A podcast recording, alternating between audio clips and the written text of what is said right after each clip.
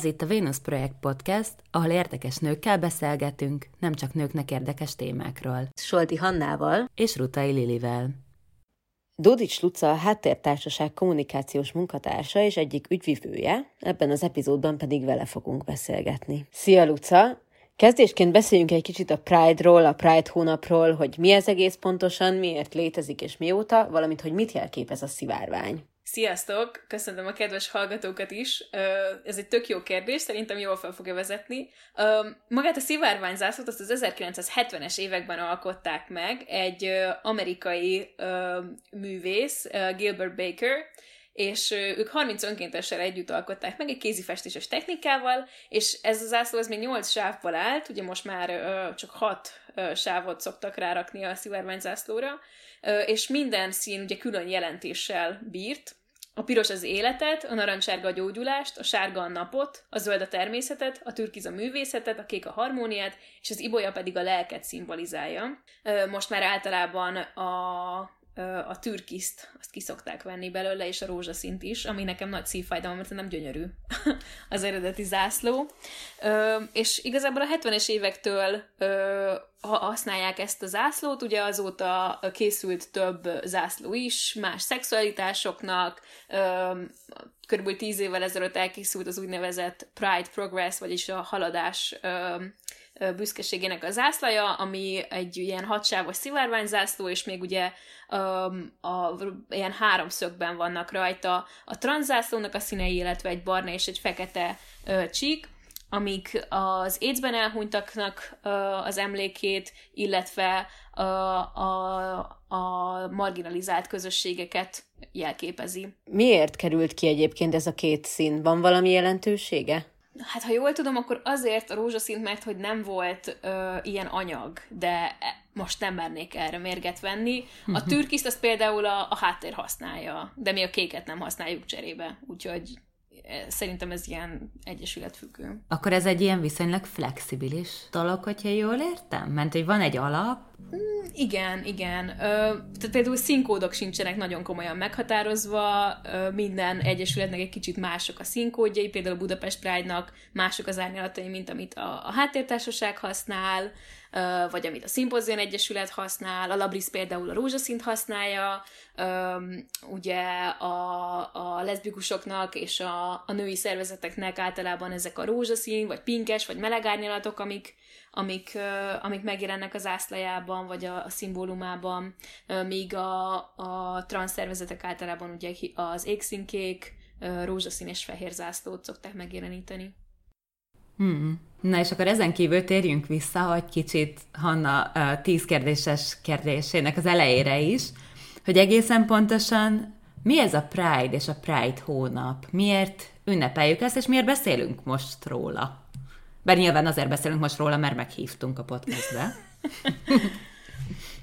Igen, ugye június a Nemzetközi Pride hónap, Magyarországon idén június 25-től lesz a Pride hónap, ami a Budapest Pride Fesztivál és felvonulásnak a hónapja, és ezt a hónapot ezt arra szoktuk használni, hogy a közösségnek az egységét megünnepeljük, hogy felhívjuk a figyelmet arra, hogy itt vagyunk, hogy együtt vagyunk, hogy fontosak vagyunk, az örökségünket megpróbáljuk bemutatni, kulturális eseményeket szervezzünk, ezzel felhívjuk a figyelmet például az LMBTQ művészekre, az LMBTQ emberekre a sportban, olyan szórakozási lehetőségeket nyújtsunk LMBTQ embereknek, amik általában az év 365 napján nincsenek, vagy kevésbé adottak. Szóval fontos azt, azt is megérteni, hogy, hogy ugyan főleg Nyugat-Európában és Észak-Amerikában azt szokták mondani, hogy ez egy ünneplésnek az időszaka, ez Kelet-Európában és Magyarországon még mindig egy, egy elég komoly, mondhatni ellenállás, egy, egy nagyon komoly fellépés, egy kiállás arra, hogy, hogy, hogy itt vannak az LMBTQ emberek, itt élnek, mindig is itt éltek, mindig is a társadalomnak a tagjai és a részei voltak, és hogy ez fontos, és nem akarjuk azt, hogy, hogy ezt bárki megpróbálja eltussolni, vagy átírni. Szóval ez egy nagyon komoly politikai kiállás is, azon kívül, hogy, hogy összegyűlünk, és akár szórakozzunk is. Mm, és ennek így nagyjából a tetőzése a Pride felvonulás, ugye, ami minden évben Budapesten történik. Így van, igen. Most már vannak kezdeményezések arra is, hogy vidéki városokban is legyen Pride felvonulás, ha jól tudom, akkor Pécsen. Ez nem tudom, hogy idén meg fog-e valósulni, lehet, hogy a Covid is közbeszólt, tavaly, tavaly ez volt a helyzet. Magyarországon a Pride felvonulás egyébként 1997 óta van, az volt az első felvonulás, de az első olyan esemény, ami már ilyen fesztiválnak lehetett hívni, az 1992-ben valósult meg, akkor ez még egy Pink Picnic nevű esemény volt a Hármas Határhegyen, és ez egyébként egy olyan esemény, amit szeretünk újra és újra rekreálni, általában a Pride hónap alatt, és az 1997-es Pride felvonulás az úgy vonult be a köztudatba, hogy ez volt a világ legrövidebb és leggyorsabb Pride felvonulása és tüntetése, és ezért az újságírók egy kicsit ironikusan a futóhomok elnevezést használták rá, Uh, ugyanis körülbelül, ugyan, hát kb. ilyen 300 ezer ember vonult fel, de uh, egy iszonyú gyorsan uh, visszatértek a, a kapellából indult, és a kapellába is értek vissza, ez a Váci utcánál van, és itt egyébként utána voltak programok is, tehát ez, ez, ez szintén nem csak egy menet volt, hanem utána voltak kulturális események is. Azt mondtad, Luca, hogy 300 ezeren vettek részt az 300 első 300-an? Bocs, Igen. akkor én voltam csak Lehet, siket. hogy én mondtam rosszat. 300-an vettek részt az elsőn, egy kicsit csodálkoztam is. Tehát, hogy 300... Igen, akkor azóta csak, csak romlott. Budapest egy harmada elment az első Pride-ra. Nice! Tehát, hogy azt mondtad, hogy az első Pride-on 300-an vettek részt, arról vannak információink, hogy mostanság hányan vesznek részt. Ugye a tavalyi Pride ha jól emlékszem, akkor a felvonulás nem tartott, vagy hát nem valósult meg a koronavírus miatt, és hát idén nyilván nem tudjuk, hogy hányan fognak részt venni, de hozzávetőlegesen mostanság hányan? 2019-ben hát pár ezeren vettek részt ezen a felvonuláson, nagyon különbözőek a vélemények a szervezők által, kormánypárti média által, úgyhogy sajnos nehéz itt konszenzus találni, szerintem én 4-5 ezeren mindenképpen voltak, én is kint voltam egyébként, nagyon-nagyon jó hangulatú volt, minimális ellentüntetőkkel, ellentüntetők egyébként 2007 óta vannak, ami azt jelenti, hogy az első tíz évben a Pride felvonulás ez így nem nagyon érdekelte az ellentüntetőket, a szélsőjobbot teljes mértékben békén hagyták. Azóta egyébként voltak nagyon komoly atrocitások is sajnos a Pride felvonuláson, a gyűlöletbűncselekmények, amelyekben egyébként a háttértársasági jogsegélyszolgálata képviselte a, a, az áldozatokat. 2019-ben én nem tudok ilyen erőszakos fellépésről, hála Istennek, Öm, akkor is volt egy ölelőpont, ami szerintem iszonyatosan aranyos, van egy támogató szülők csoportja nevű kezdeményezés, ahol olyan szülők vesznek részt, vagy rokonok, akiknek valamilyen családtagjuk vagy gyermekük LMBTQ-ként előbújt, és ők együtt kimennek a Pride-re, és tartanak egy ölelőpontot, és olyan táblákat tartanak föl, amikre az van írva, hogy gyere anya megölel, vagy én így elfogadlak, ami hát nagyon-nagyon aranyos, meg hát szem nem marad szárazon, tényleg az ilyen családi elfogadás, az, hogy meglegyen valakinek egy biztos támogató háttere, az nagyon-nagyon fontos, főleg az LMBTQ fiatalok életében, és akkor ez mindig egy olyan nagyon szép dolog tud lenni, amikor látjuk, hogy, hogy akár ismeretlenek is, akik most találkoznak először, fiatal LMBTQ személyek, így a, a, a támogató szülők csoportjának a tagjaival, hogy rögtön kialakul ez a, ez a nagyon instant kapocs vagy kötődés, és, és ez nagyon, nagyon szép szerintem, amikor ezt az ember megláthatja. És hát ezért is nagyon jó név azt, hogy háttértársaság. Mivel foglalkoztok pontosan? A háttértársaságot 1995-ben alapították, először ez egy baráti társaság volt, és ezt a neve is, is tükrözte. Később az lett a nevünk egyébként, hogy háttértársaság a melegekért, utána 2016 óta, jól tudom, háttértársaság simán a nevünk.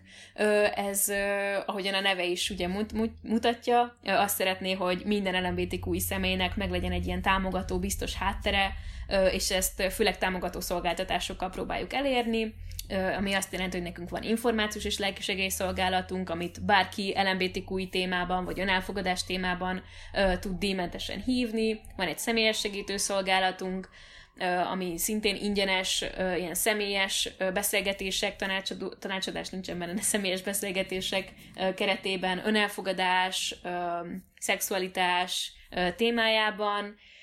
Van egy hívéc programunk, ennek keretében van egy pozitív szemelcsoport, ami egy önsegítő csoport hívvel élőknek, egy hívvonalat működtetünk, ami információkat ad át, HIV és más szexuális úton terjedő betegségek kérdésében, illetve van egy HIV segítő szolgálatunk, ami támogató beszélgetéseket, szűrésre kísérést, vagy gondozásba vételre kísérést ajánl, ami hát egy nagyon ijesztő öm, gondolat tud lenni, hogy mondjuk az ember egyedül menjen el szűrni, úgyhogy az önkénteseink között vannak hívvel élők, nem hívvel élők, heteroszexuálisak, LMBTQ emberek, szóval ez egy nagyon ö, vegyes, ö, szuper csapat.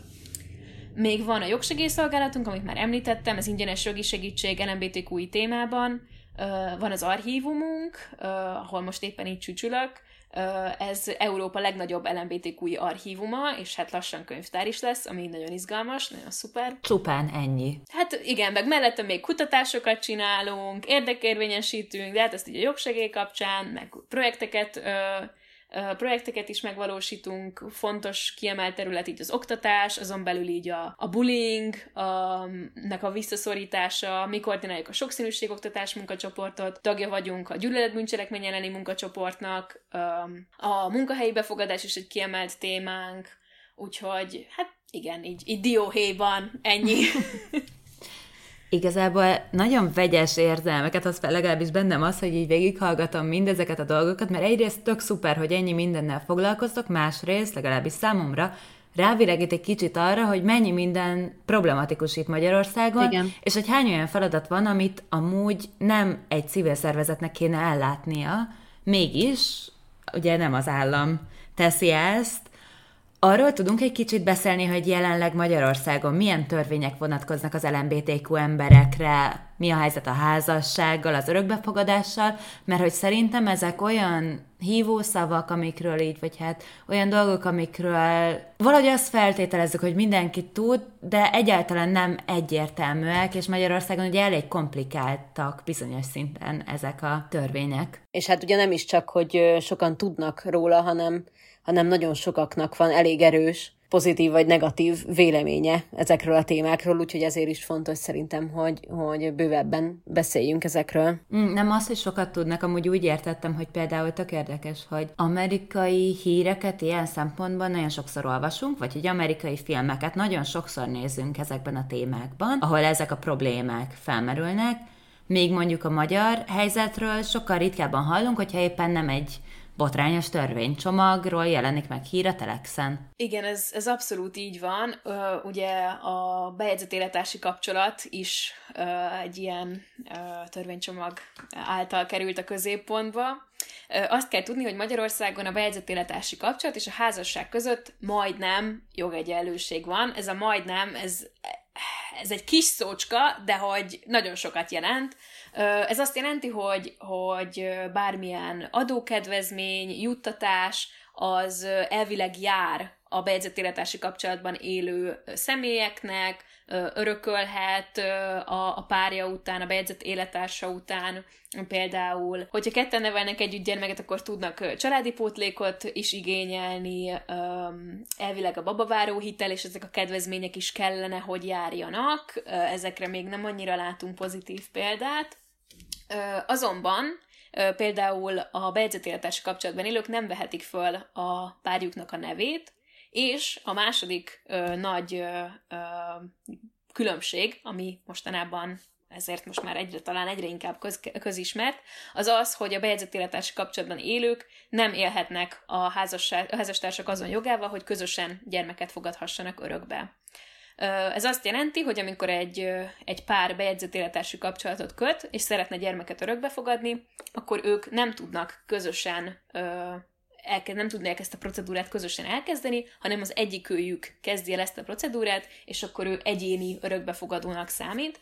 A környezet és a pszichológiai tanulmányoknál mind ő, mind a bejegyzett élettársa ő is be van vonva a folyamatba, de ettől eltekintve, amikor megkapják az okét, akkor csak az egyikőjük lehet törvényes szülő, a másikőjük maximum mostoha szülői státuszba kerülhet, ami azt jelenti, hogy ha nem mennek közjegyzőhöz, és nem írnak alá külön erre a célra kifejlesztett dokumentumokat, amik például az örökséget, vagy a gyerektartást biztosítanak például egy esetleges különvállás esetén, akkor a gyermek nem jogosult ezekre, illetve azt is fontos tudni, hogy a mostoha szülő például a gyermeknek az egészségügyi helyzetére, helyzetéről szóló döntéseket nem hozhat meg. Tehát például a kórházban egy mondjuk egy életveszélyes sérülés esetén ő ezekre nincsen feljogosítva, hogyha nincsen ugye közjegyző előtt, igen.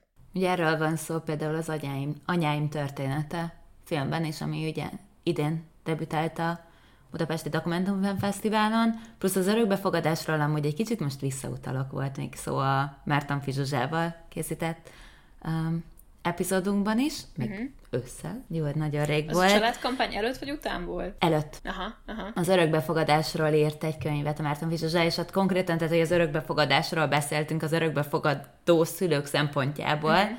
nem pedig LMBTQI szempontból, de azt is egy kicsit ment, hogy nehéz arról a témáról úgy beszélni, hogy nem hozzuk be ezt.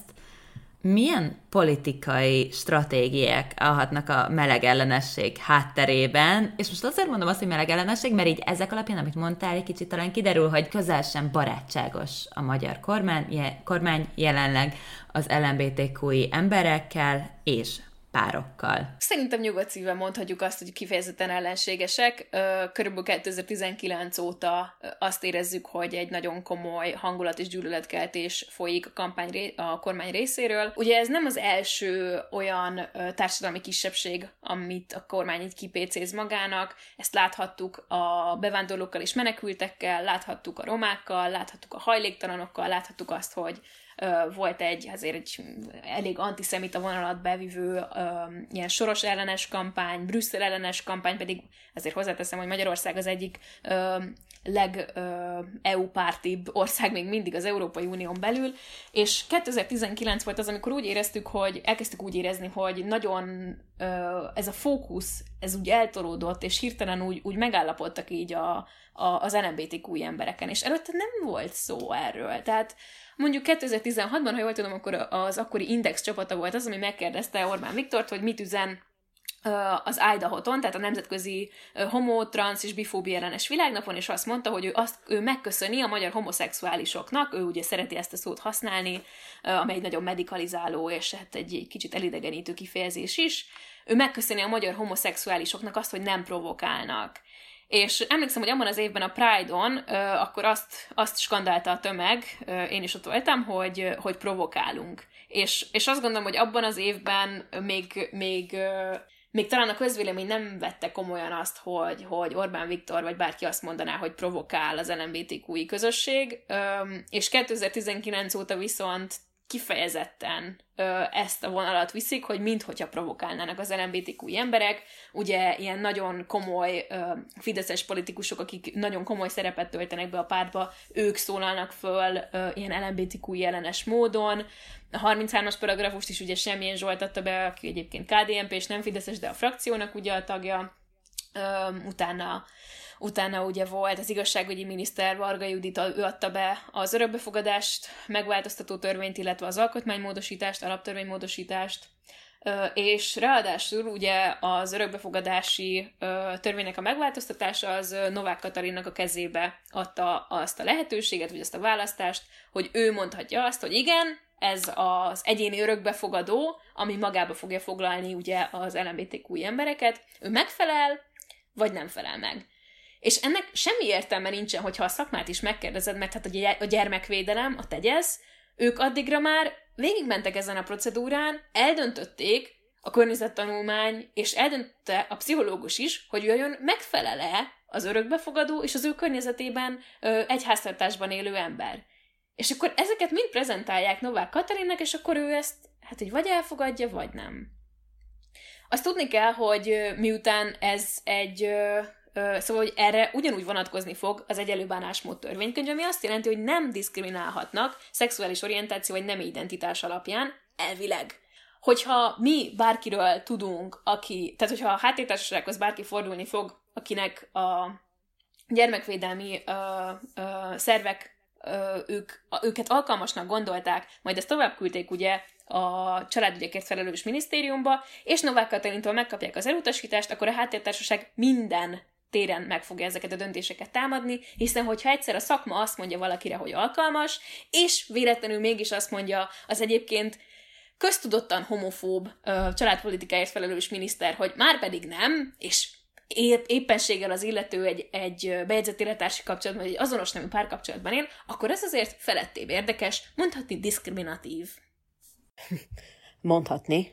Egy kicsit visszakanyarodom, mert hogy itt ülsz ugye ebben a híres archívumban, amiből nem sokára könyvtár is lesz. Mi a jelentősége az LMBTQI örökség és történelem megőrzésének, felkutatásának? Miért van erre szükség, és miért lehet fontos, hogy ez bevonuljon a mainstreambe, vagyis hogy a mainstream diskurzus részévé váljon? Um, hát kicsit rébuszokban kezdeném, hogyha az ember elmegy most a Nemzeti Múzeumba, akkor semmit nem fog találni, ami az LMBTQ emberekre bármilyen, bármilyen utalás. És, és azt gondolom, hogy ez nagyon szomorú. Ezek a csoportok, és nem csak az LMBTQ emberekre gondolok, ugyanúgy a romák, ugyanúgy más etnikumi kisebbségek, vagy vallási kisebbségek fontos részei a történelemnek. És sajnos a történelem folyamán azt látjuk, ez, ez egy teljesen globális trend, hogy a fehér, középosztálybeli férfiaknak az élete az, ami dokumentálva van a történelemben. És, és azt gondolom, hogy az ilyen archívumok, az ilyen projektek, az ilyen kezdeményezések, amelyek ezt a történelmet próbálják felkutatni, ezt az örökséget akarják megőrizni, bemutatni, ezek nagyon nagy jelentőséggel bírnak, mind abban, hogy, hogy megerősíti az LMBTQ embereknek az identitását, mindazt, hogy megmutatja, hogy milyen sokszínű volt mindig is a művészet, az irodalom, az ő életük, hogy mindig találtak egy utat arra, hogy, hogy ők, ők tudjanak szeretni, tudjanak együtt élni, meg tudják élni önmagukat, ami, ami egy nagyon nagy fontossággal tud bírni az LMBTQ közösségnek is, és a többségi társadalomnak is, hiszen fontos tudni azt, hogy, hogy ez nem egy ilyen 2010-es években bejött trend, hogy, hogy valójában mindig is itt voltak az LMBTQ emberek, csak egyszerűen olyan volt a társadalmi berendezkedés, ami nem tette lehetővé azt, hogy ők előbújjanak, hogy nyitottak legyenek a szexualitásukkal, vagy a nem identitásukkal kapcsolatban, és hogy ez egy nagyon pozitív dolog, hogy ez egy olyan irányba változik, hogy az emberek megengedhetik maguknak azt, és egyre inkább többen előmernek bújni, felmerik vállalni magukat, és, és és amikor, amikor ezt, ezt halljuk, hogy hát, hogy ez egy divat, ez egy propaganda, ez egy ideológia, ez egy ilyen nyugati import, akkor én mindig egy kicsit elszomorodom, hogy, hogy egy annyira gyönyörű um, történelme és öröksége van Magyarországon is az LMBTQ társadalomnak, és egyszerűen annyira um, ki lett radírozva így a történelmkönyvekből, Például a homoszexualitás szót, azt Kertbeni Károly egy magyar származású ember írta le először. Ő volt az, aki gyakorlatilag feltalálta ezt a szót. De hogy erről soha nem tanulnak az emberek, még csak gimnáziumban sem. És hát ugye egyáltalán nem az a történés, hogy ne léteztek volna korábban is a történelemben, vagy a művészetben LMBTQI emberek, hanem hogy nem hallunk róluk, vagyis nem hallunk róla, hogy azok voltak maximum ilyen túl misztizáló szinten, hogy ú, hallottad, hogy Shakespeare nem is volt heteroszexuális, vagy lehet, hogy valójában nő volt, és ez nyilván még távolabb helyezi az egészet. 2018-ban egyébként volt egy tankönyvkutatásunk, ami azt vizsgálta, hogy az addigra, ha jól tudom, centralizált uh, tankönyvekben mennyire jelenik meg így az LMBTQI téma, uh, szinte sem ennyire, uh, néhány említés így volt róla, a legtöbb az negatív, például volt egy olyan tankönyv, ami konkrétan leírta, hogy a homoszexualitás, ugye megint ezt a szót használva, az sokkal kevésbé természetes, mint a heteroszexualitás és amikor az ember gimnáziumban van, és mondjuk nulla uh, említés van uh, ezekről, mondjuk oké, okay, amikor beülsz irodalomórára, és a francia költőkről van szó, Budlerről, akkor persze így megemlítik, és akkor, akkor úgy, úgy rácsodálkoztam, meg ó, hogy erről van egy film is, de hogy egyébként uh, mondjuk etika órán, vagy hogyha hittanórán merül fel, akkor sajnos nagyon sokszor van az, hogyha hogyha a pedagógus nem tesz külön erőfeszítést arra, hogy, hogy erről próbáljon egy pozitív ö, képet ö, behozni, vagy az előítéletek ellen ö, tartani esetleg egy órát, amiben egyébként a sokszínűség, sokszínűség oktatási munkacsoport ö, próbál segíteni, akkor, akkor erről a témáról vagy nem beszélnek, vagy tényleg csak negatív fennhaggal, ami csak megint erősíti ö, egyrészt a, homofóbiát, a transzfóbiát, az LMBTQ diákoknak a kirekesztését, és ez, ez nagyon-nagyon ö, rossz hatással van az LMBTQI fiatalokra, akik egyébként egy nagyon komoly kockázati csoport, amikor a mentális betegségekről beszélünk például, vagy a kirekesztésről, vagy arról, hogy kiesnek az oktatásból, mert hogyha valakit ö, bántalmaznak akár szóban, akár fizikailag az, az oktatásban, akkor miután ugye most már csak, ket, csak 16 a kötelező, a tankötelezettségnek a, az, a, a kora, ezért ö, ö, előfordulhat, hogy ők például 16 éves koruk után nem akarnak nap mint nap egy ilyen bántalmazó, negatív közegben részt venni, ami utána sajnos kihat az egész jövőjükre, hogyha például nem tudnak leérettségizni, nem tudnak tovább tanulni.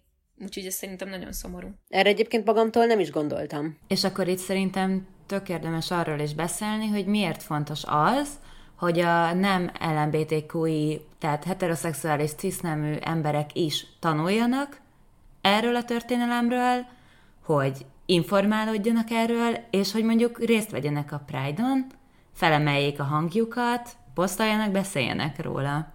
Igen, igen, ez szerintem is nagyon fontos. Én azt szoktam mondani egyébként a saját baráti társaságomban, hogy nincsen hülye kérdés, bármit kérdeznek, nagyon szívesen megválaszolom, ugye akár hogyha valamelyikük nem tudja, hogy mondjuk melyik betű mit jelent az LMBTQI-ban, vagy nem érti pontosan, hogy mi mondjuk a nemi identitás, és a társadalmi nem közötti különbség. Szerintem ezek olyan dolgok, amelyeket nagyon sok LMBTQI ember nagyon szívesen elmagyaráz, vagy valaki olyan, aki, aki jártas így az aktivizmusban, vagy a mozgalomban, és, és nekem az a tapasztalatom, hogy a legtöbb ember amikor kérdezik, akkor nagyon örül neki, mert az, hogy valaki nyitott erre a témára, az, az egy nagyon értékes dolog és, és az, hogy, hogy még akkor is, hogyha nem érti teljesen, de elfogadja, az, az szuper.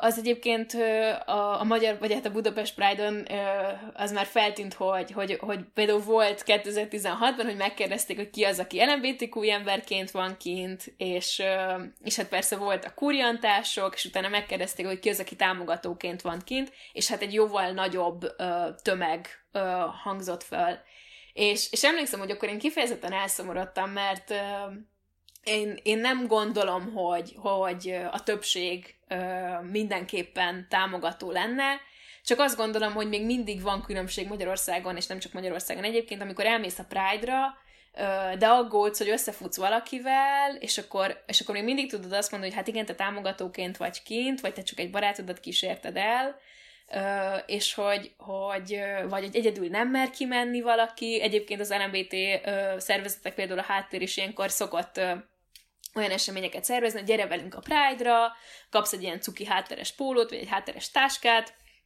megismerkedünk előtte az irodában, persze bemutatkozunk ki, kicsoda, és akkor együtt megyünk ki, ami azért jóval közelebb hozza a, a, például mondjuk a vidéki embereket, vagy a, aki, aki fiatal, vagy aki új, az LMBT közösségbe, vagy nemrég bújt elő, és mondjuk esetleg még nincsenek LMBTQI barátai, vagy azok, akik elkísérnék őt. Szóval ez például egy ilyen tök jó dolog szerintem, hogy így ez is segít a közösségépítésben. Van ugye ez a pride washing, vagy rainbow washing, vagy ahogy te mondtad, hogy ezt valójában pink washingnak szokás hívni. Mi ez? És mi vele a baj? Hát ez egy nagyon összetett kérdés, szerintem. Az, abban tök igazatok van, hogy a pinkwashingot azt másra is szokták használni, ugye amikor a, a merráknak a figyelemfelhívását használják, akkor erre is tudják használni azt, hogy pinkwashing, de szerintem erre is inkább, szóval az LMBTQ témában is szoktuk használni azt, hogy pinkwashing. A greenwashingot hasonlóképpen ugye a környezetvédelemnél használják arra, amikor a nagyvállalatok ahelyett, hogy gyakorlatilag gyakorlati lépéseket tennének, a helyett marketingfogásokat alkalmaznak. Én nagyon sokat gondolkoztam ezen a kérdésen, hogy, hogy mi számít rainbow washingnak, meg mi nem. Én azt gondolom, hogy Magyarországon még mindig egy nagyon nagy dolog az, hogyha egy cég kiáll az LMBTQ emberek mellett ez nem egy mindennapi dolog, és, és szerintem nagyon érdekes ez a diskurzus, hogy, hogy ezt így átvettük egy kicsit ezeket a nyugati érveket, miközben egy nagyon más társadalomban élünk. Egy olyan társadalomban élünk, ahol nem alapvetés az, hogy elfogadjuk az LMBTQ embereket, ahol az emberek nagy része még mindig azt mondja, hogy nem ismer LMBTQ embert, ami hát nem igaz ugye, csak ilyenkor nem bújik elő neki az LMBTQ ember. pedig ugye az előbújás az, az egy olyan faktor, a láthatóság, ami nagyon nagyban elősegíti a, az elfogadást. De eltértem a tártól, Szóval ez a társadalom, amiben mi élünk, ebben az is nagyon fontos, hogyha egy, hogyha egy vállalat vagy egy cég kiáll az LMBTQI alkalmazottai mellett, hogyha ezt felvállalja, hogyha, hogyha például reklámkampányokban megjeleníti őket, hiszen ezek a kampányok nagyon sok emberhez elérnek, és már csak az, hogy mutatnak egy kézenfogva sétáló ö, párt, vagy ö, vagy hogy átkarolják egymást, miközben megfogják azt a, az üdítőitalt, vagy bármit. Ez is azt mutatja, hogy, hogy ez egy normális dolog, hogy ez egy természetes dolog, hogy, hogy az, hogy vannak azonos nemű párok, az ugyanolyan értékű, mint a heteroszexuális párok. Szóval, hogy ebben szerintem például van egy nagyon fontos érték. A másik az az, hogy nekünk ugye van egy munkahelyi befogadásról szóló ö, ilyen projektünk is, nem csak projekt, hanem ez egy ilyen elköteleződésünk, a felnőtt embereknek az életének a nagy része az a munkahelyén zajlik. Tehát az, hogy te milyen közegbe sétálsz be reggel 8-kor, vagy reggel 9-kor, hogyha vége van a járványhelyzetnek, akkor az nem mindegy, hogy, hogy ott kivelülsz 8 órát, és mit kell hallgatnod. És az a helyzet, hogy, hogy egy csomó munkahelyen még mindig azt mondhatják, hogy hát de az, hogy valaki LMBTQ vagy sem, az egy magánügy, nem kell előbújni, meg ezt nem kell elmondani, és közben az a helyzet, hogy a felmérések alapján, hogyha megkérdezzük a munkavállalókat, hogy, hogy mondjuk a partneréről ki milyen gyakran beszél, a megkérdezetteknek a 60%-a naponta felhozza a partnerét. Tehát, hogyha valakinek naponta rá kell harapni a nyelvére, hogy ne mondja el, hogy mondjuk ő, nem tudom, Bélaként Józsival ment ki a római partra, és ezt nem mondhatja el, vagy mindig azt kell mondania, hogy ó, hát a párom, vagy hogy valakivel, vagy esetleg, hogy egy barátommal, mert, mert nem akarja elmondani, hogy azonos nemű a párja, akkor ez, ez egy nagyon nagy nyomás. Ö, és hasonlóképpen a szabadidős tevékenységekről is nagyon sokszor beszélgetnek a kollégák, és az, hogyha valaki nem akar a kávéfőző mellett, vagy a folyosón, vagy a két íróasztal között csatlakozni egy ilyen beszélgetéshez, mert nem akarja elszólni magát, vagy fél, hogy mit fognak mondani, ez azért egy nagyon komoly, ez egy nagyon komoly nyomás, és ez azért kihat az embernek a, az egészségére is, és a közérzetére, és egyébként a produktivitására is. Ezt például szoktuk hangsúlyozni a cégek és a vállalatok felé. Szóval egyrészt ezért is fontos szerintünk, hogy, hogy a munkahelyi befogadásról szó legyen, Minket szerencsére nagyon sok szervezet, cég, vállalkozás keres meg azzal, hogy hogy tartsunk nekik érzékenyítő képzéseket, aminek nagyon örülünk.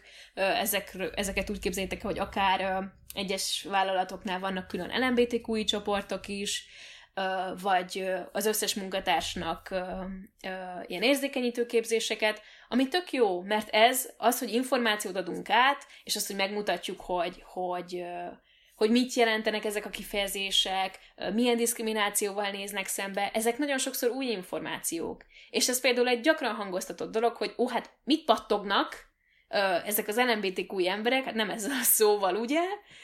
Mert hát megvan úgyis minden joguk. Nincsen. Nincsen.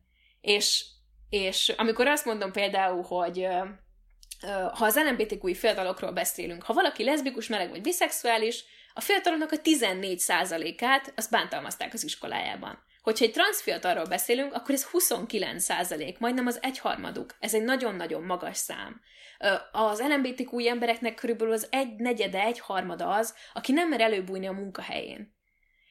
Tehát ezek nagyon komoly számok, körülbelül 10-15 százalékuk érezte azt, hogy, hogy már valamilyen hátrányos megkülönböztetés érte, hogy nem léptették elő, vagy őt bocsájtották el, vagy, vagy például eltávolították, hogy ne beszéljen ő az ügyféllel, vagy a vendéglőkben, a, vagy a vásárlókkal.